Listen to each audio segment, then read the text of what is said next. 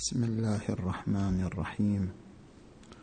والصلاة والسلام على أشرف الأنبياء والمرسلين محمد وآله الطيبين الطاهرين.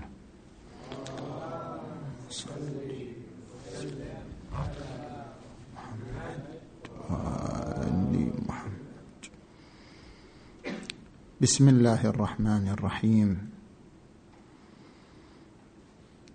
إن هذا القرآن يهدي للتي هي أقوم. صدق الله العلي العظيم.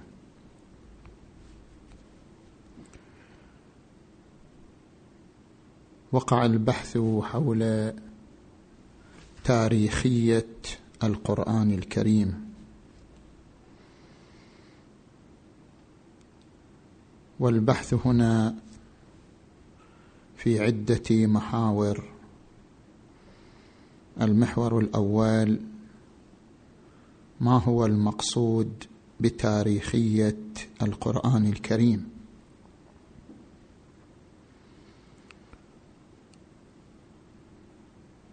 تاريخية القرآن الكريم هي عبارة عن خضوع النص القرآني للزمكان وأحوال المخاطب.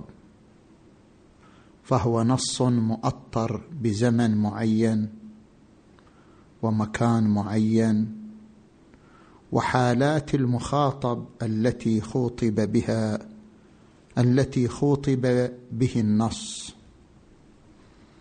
وبالتالي فليس للنص القرآني قداسة لاختصاصه بزمانه ومكانه ولا شمولية فيه ولا معيارية له بمعنى أن النص القرآني لا يصلح في زماننا هذا أن يكون معيارا فاصلا بين الصواب والخطأ بلحاظ أنه نص زمكاني يعني متأطر بزمان ومكان. ولذلك ورد القرآن على طبق أسباب النزول فهناك مناسبات وأسباب نزل على ضوئها القرآن الكريم ولم ينزل مجردا من الأسباب والمناسبات. وهذا ما ذكره محمد أركون في كتابه تاريخية الفكر صفحة 126 وبما أن النص القراني تاريخي فمن الطبيعي أن يكون تفسير القرآن تاريخيا.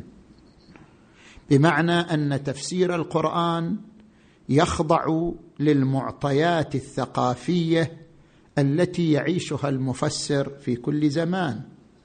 فمثلا البيضاوي الطنطاوي الطبرسي الطوسي كل من هؤلاء فسر القرآن بمعطيات زمانه وبثقافة زمانه ولذلك يختلف فهمه للقرآن عن فهم الطباطبائي أو الخوئي للميزان لأنهما ينطلقان من ثقافة زمانهما.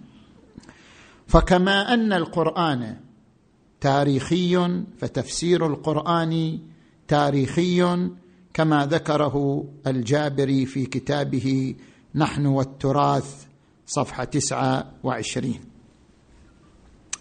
وقال أركون في كتابه قضايا في نقد العقل الديني. التاريخية معنى عندما نقول القرآن تاريخي التاريخية تعني ارتباط النص القرآني بالبيئة الجغرافية والطبيعية والقبائلية لشبه الجزيرة العربية في القرن السابع. فكل هذه العوامل من أجواء الطبيعة من ثقافة البيئة من ثقافة القبيلة انعكست على النص القرآني الذي جاء في القرن السابع. خلافا للرؤية التقليدية يعني رؤية المسلمين جميعا الذين يعتبرون القرآن نصا متعاليا على الزمان والمكان. أركون يقول هذه نظرة تقليدية لا صحة لها. الزماء القرآن ليس متعاليا على الزمكان بل لا بد في مجال فهم القرآن من إدخال عنصر التاريخ. لأننا لو لم ندخل عنصر التاريخ في فهم القرآن لدخل القرآن في عالم الإلهيات أي ما فوق التاريخ.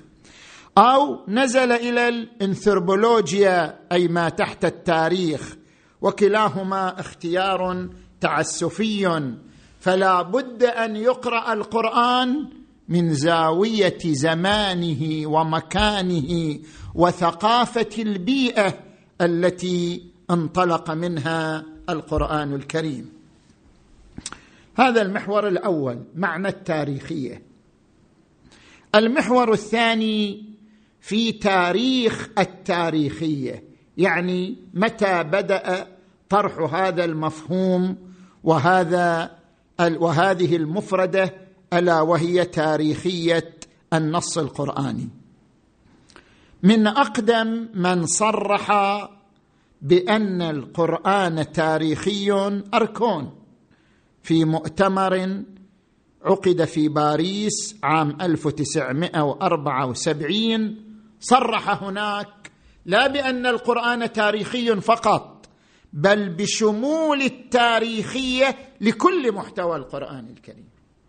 يعني بعض التاريخيين كنصر حامد أبو زيد أو الجابري قد يفصلون بين مفاهيم القرآن يقولون بعض المفاهيم شمولية بعض المفاهيم تاريخية.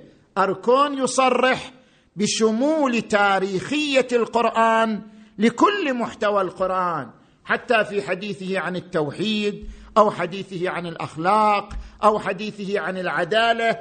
كل ذلك تحدث عنه بنظرة نسبية تناسب زمانه ومكانه.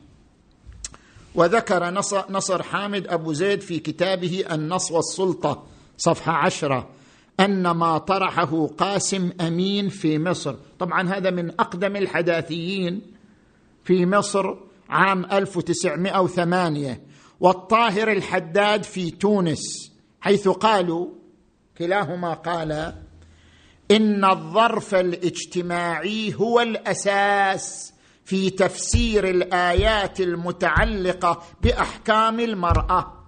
كل الآيات التي جاءت حول أحكام المرأة انطلقت من ظرف اجتماعي عاشه العرب في ذلك الوقت فأحكامها نسبية تاريخية مثلها مثل أحكام العبيد.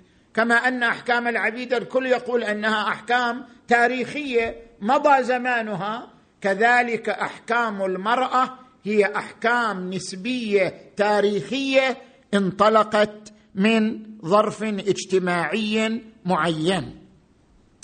لذلك يحاول طاهر الحداد نفسه أن يفلسف كيفية تاريخية أحكام المرأة.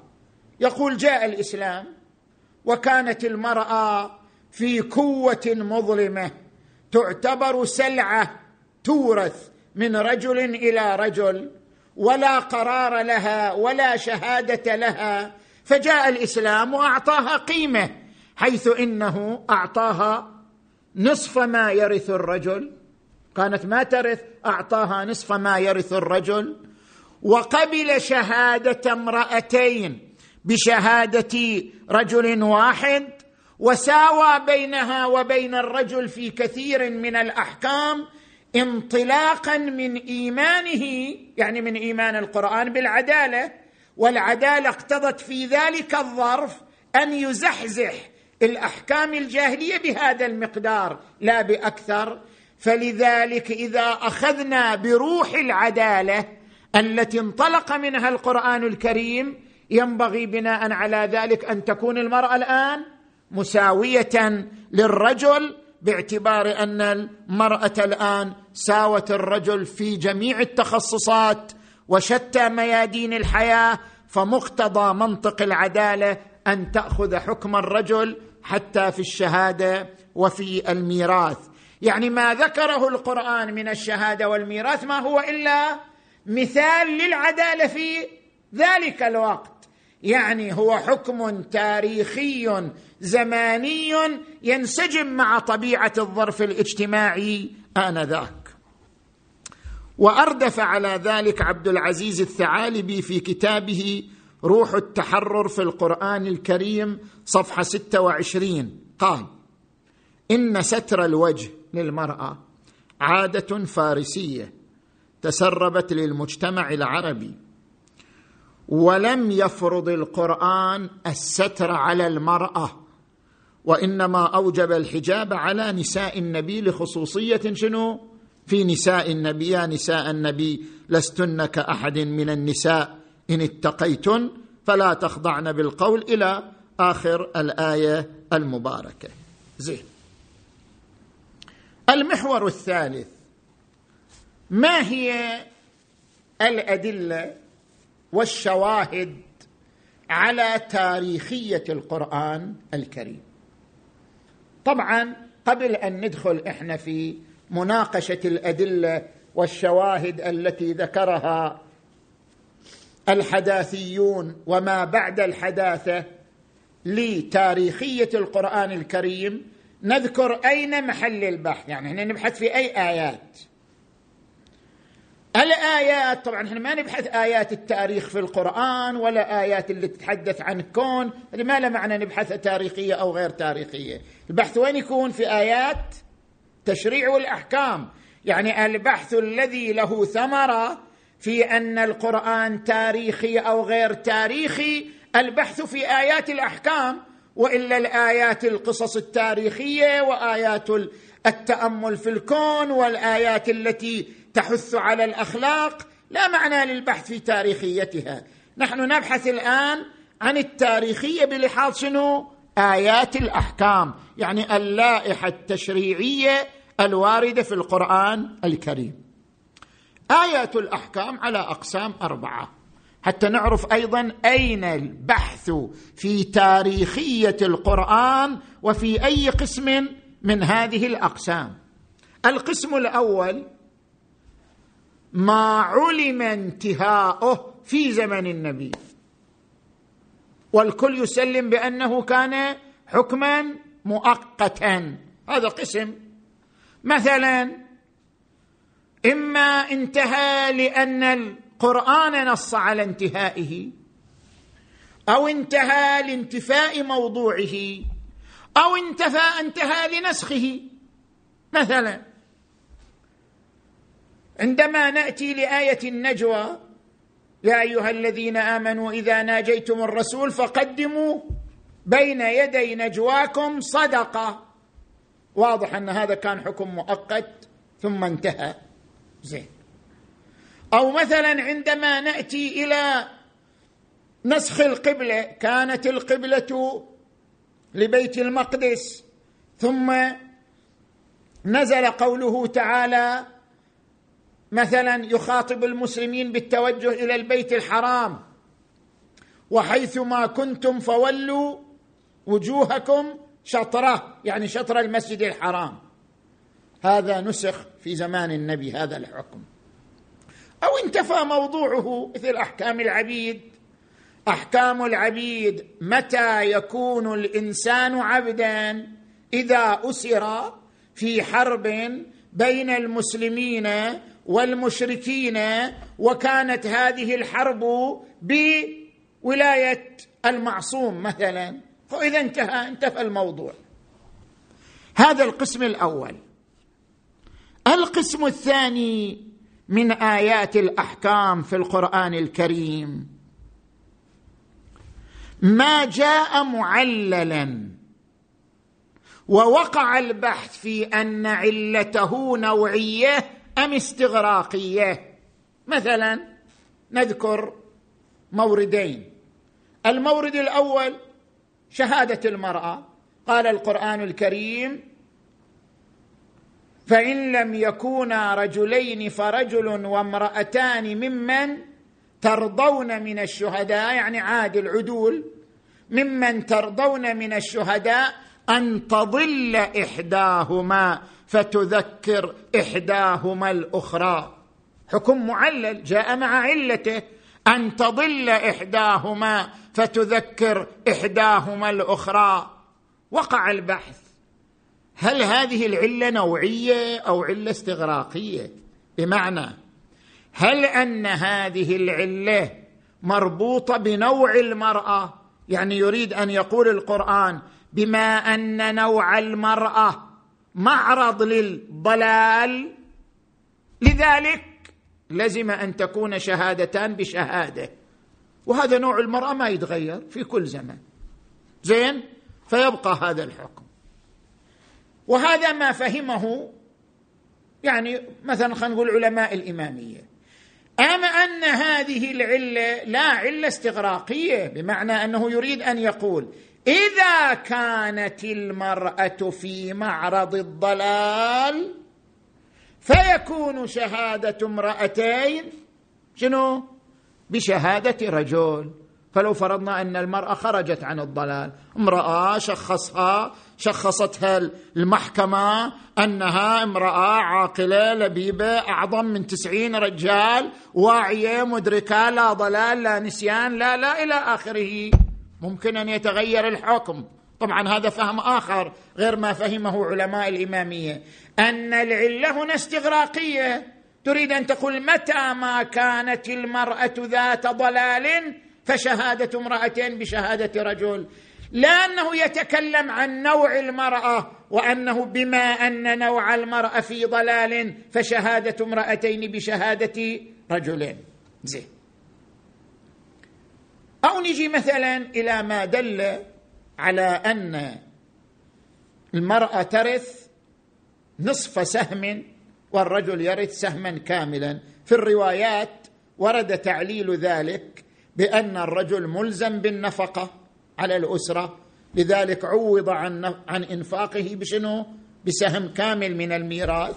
المرأة مو ملزمة بالإنفاق حتى لو تكون اثرى الأثرياء حتى لو كانت أثرى من زوجها.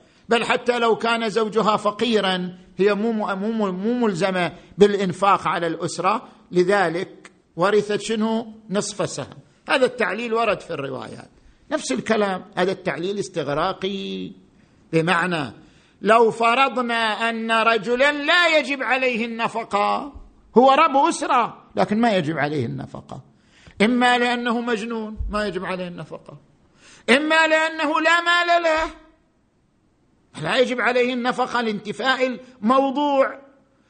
إذا لم يكن الرجل إذا لم يجب على الرجل النفقه لعلة من العلل هل ترث المرأة حينئذ سهما كاملا أم لا؟ يعني هل العلة استغراقية مضطردة يدور الحكم مدارها وجودا وعدما أم لا؟ هذا شنو محل بحث؟ وإن كان رأي علماء الإمامية بالإطباق على أنه ترث المرأة نصف سهم مهما تغير الوضع. زين. اذا بالنتيجة هذا قسم ثاني ونسميه الأحكام المعللة. نجي إلى قسم ثالث وهو أي القسم الثالث ما وقع الخلاف في فهمه. هل أنه عام أم أنه خاص؟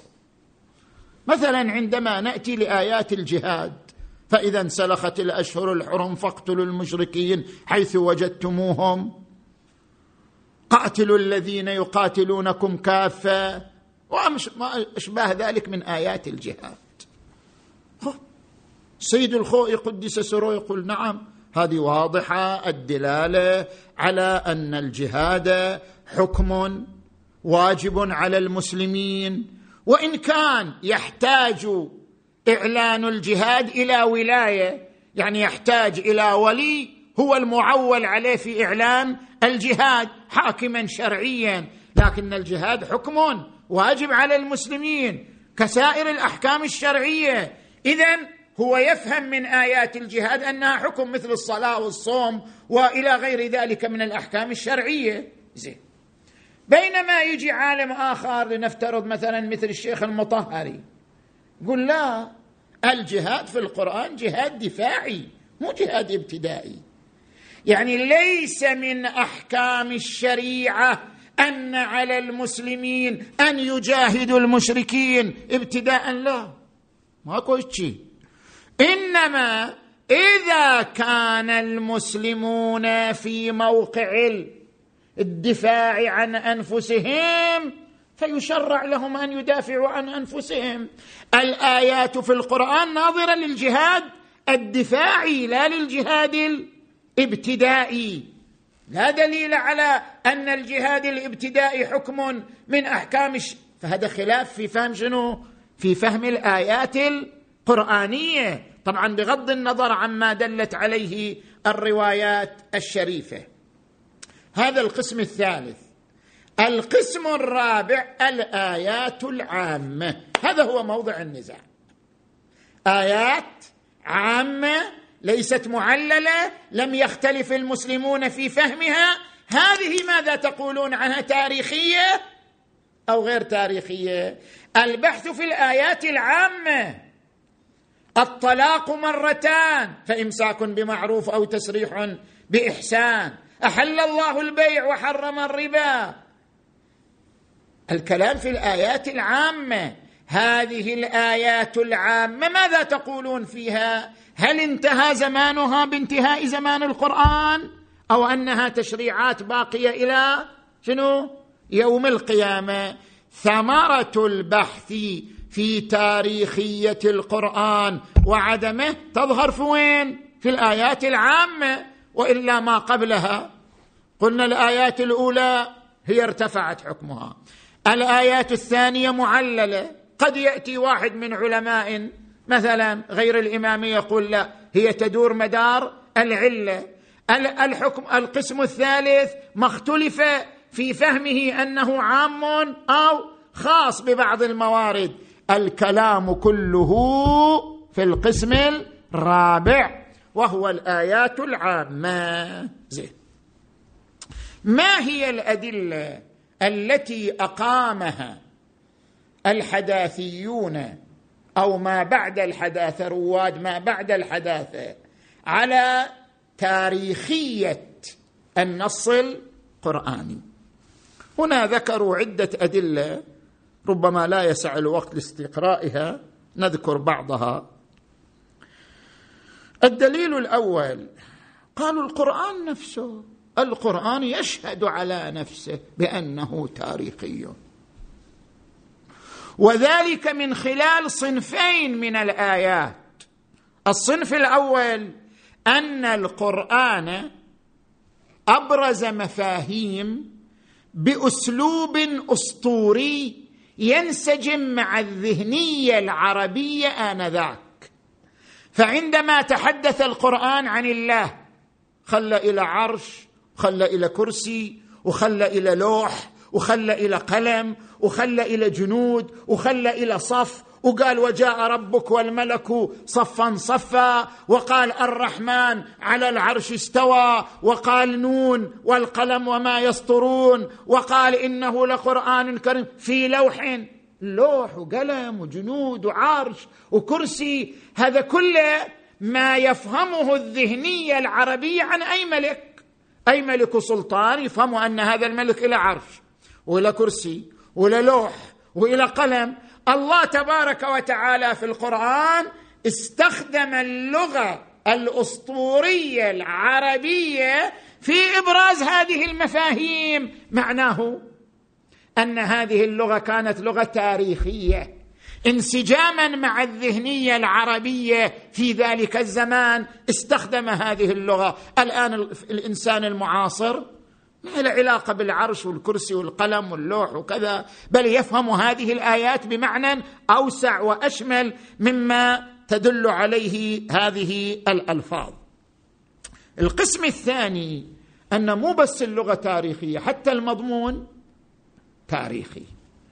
مثل الآيات اللي ضمنت الحسد والسحر والجن والملائكة وإبليس والجنة المملوءة بالحور العين وأنهار الخمر والعسل. كل هذا مضامين يتسلى بها العربي آنذاك. عربي عايش في الصحراء ما يشوف إلا الحر. وش يريد يقول له؟ يقولوا له في جنة وكلها حور عين. زين وهناك أنهار من الخمر والعسل. زين والعربي باعتباره يعيش في تلك البيئة يخاف من الجن ويخاف من الحسد والسحر. جاءت كل هذه الآيات مواكبة لثقافة زمانه وإلا لا حسد ولا سحر ولا جن ولا ملائكة ولا إبليس ولا غير ذلك. جاءت هذه الآيات منسجمة مع ثقافة العرب آنذاك يعني في فترة في الفترة التي نزل فيها القرآن الكريم. وهذا ما تعرض له أركون في كتابه تاريخية الفكر صفحة واحد وثمانين.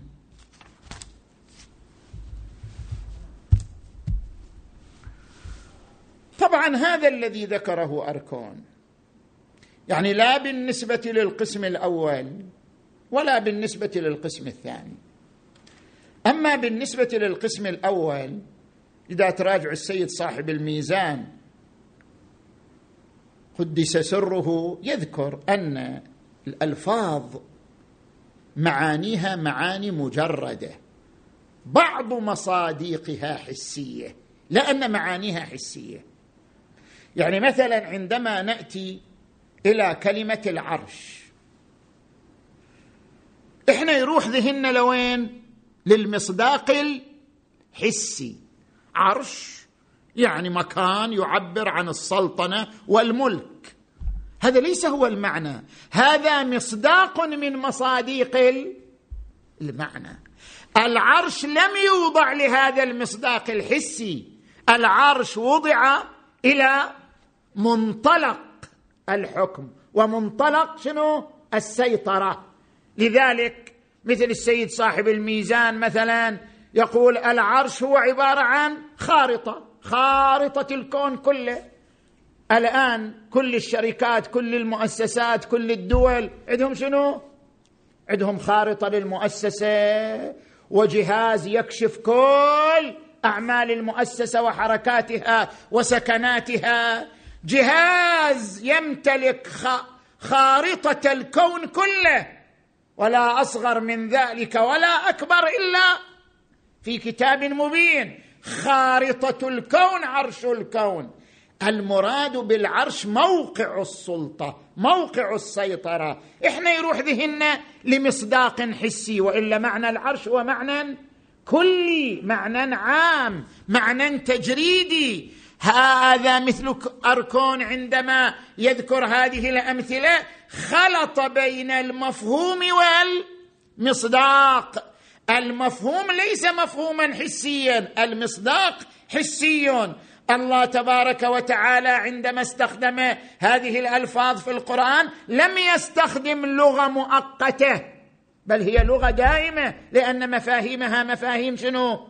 تجريدية.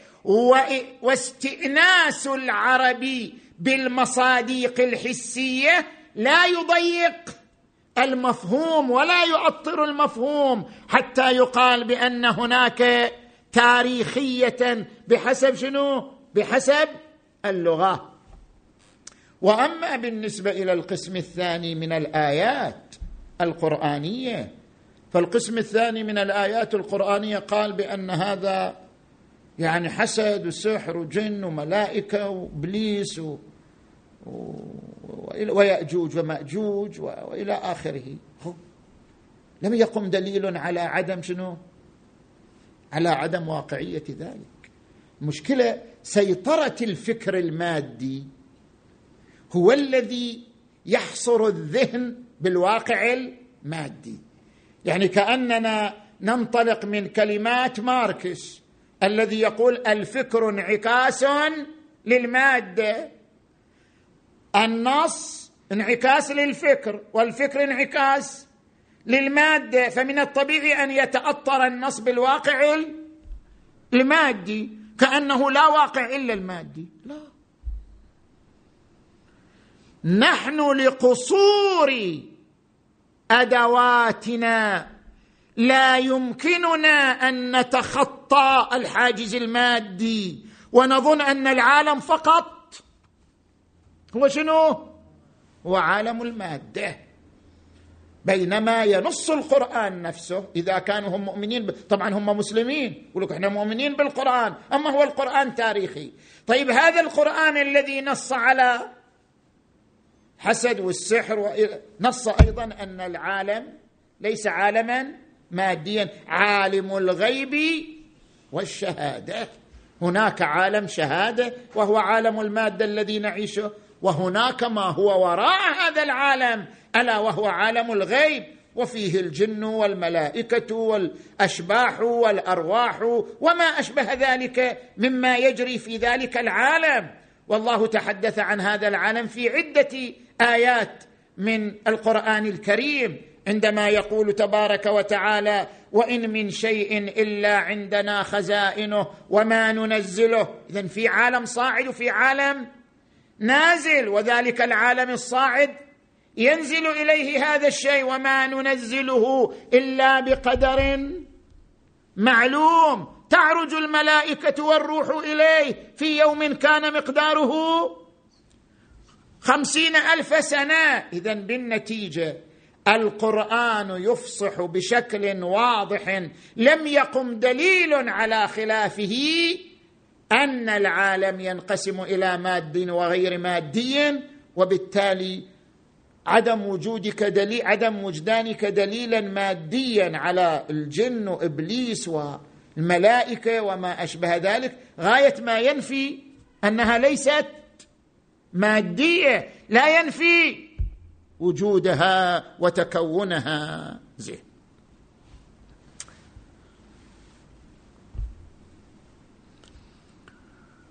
الدليل الثاني الذي استدل به على ذلك قالوا من أعظم الأدلة على تاريخية القرآن مناسبات النزول. هذه الآية نزلت في مناسبة كذا تلك الآية نزلت في مناسبة كذا تلك الآية نزلت في مناسبة كذا. فبما أن القرآن نزل على ضوء مناسبات وأسباب فكيف نعمم القرآن لكل زمان؟ وقد كان نزل لأجل علاج مناسبات وأسباب معينة مما يؤطر مفهوم القرآن. يقول نصر حامد أبو زيد بناء على كلامكم يعني كلامكم يعني أنتم أيها المتدينون الذين تقولون بأن القرآن شمولي وليس تاريخي. بناء على كلامكم أن قوله تعالى يا أيها النبي لم تحرم ما احل الله لك؟ يعني كل ما قال النبي في كل زمان فقد حرم ما احل الله له القران قاعد يخاطبه بعد. يا أيها النبي لم تحرم ما احل الله لك؟ تبتغي مرضاه أزواجك؟ يا تقولوا الآية تاريخية وهذا اللي إحنا نقوله. يا تقولوا الآية عامة فمعناه أن النبي يحرم ما أحل الله له في جميع الأحكام وبحسب كل زمان وهذا طعن في أمانة النبي. ورسالته وكأن جاب يعني حجة عظيمة. نعم.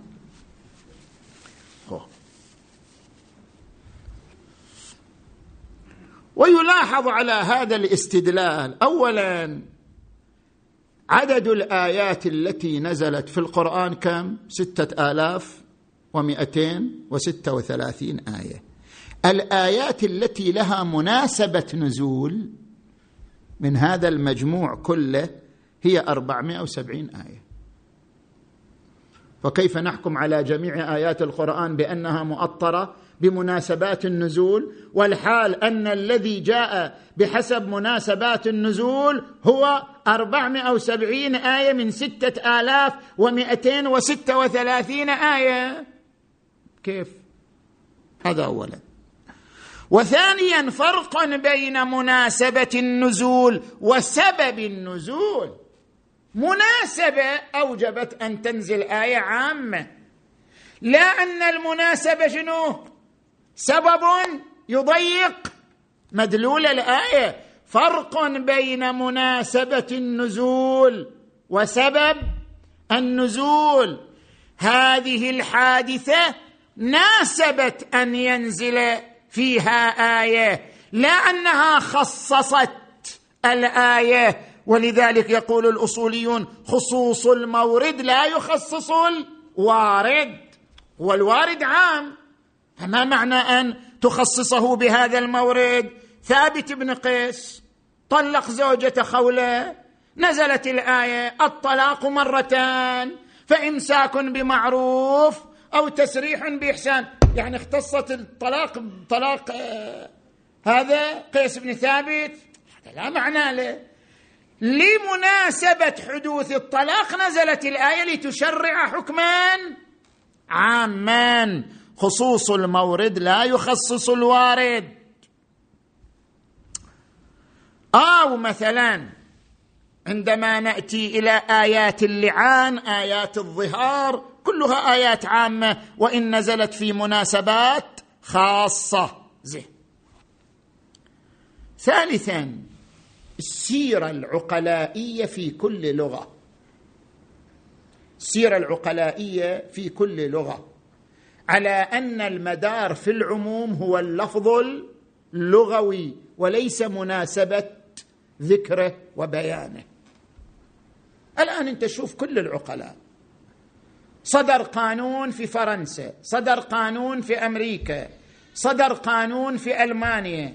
لكن صدور القانون استدعته شنو؟ حادثة من الحوادث اقتضت تشريع القانون. هل تجد شعبا يخصص القانون بتلك الحادثة التي شرع فيها القانون؟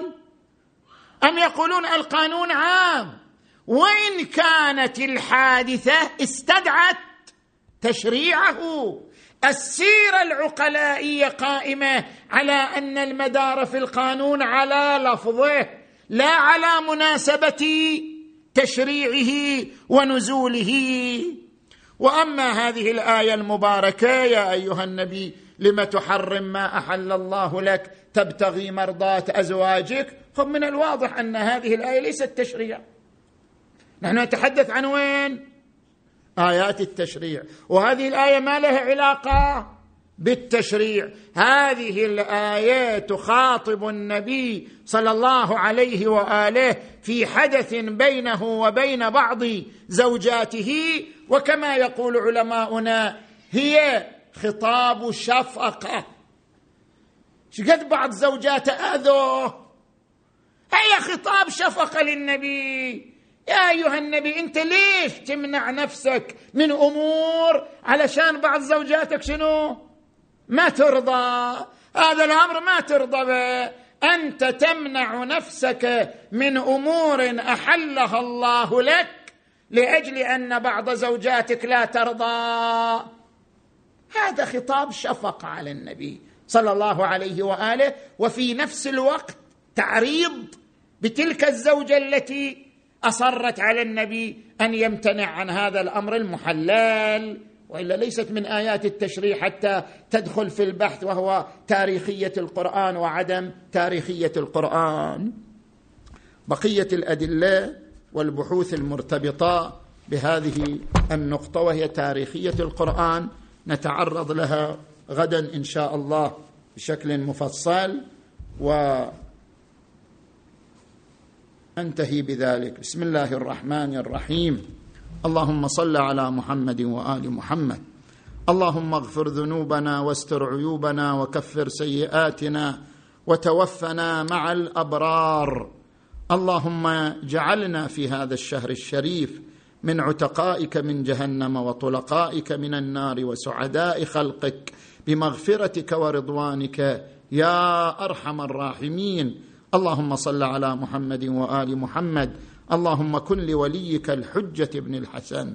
صلواتك عليه وعلى آبائه في هذه الساعة وفي كل ساعة.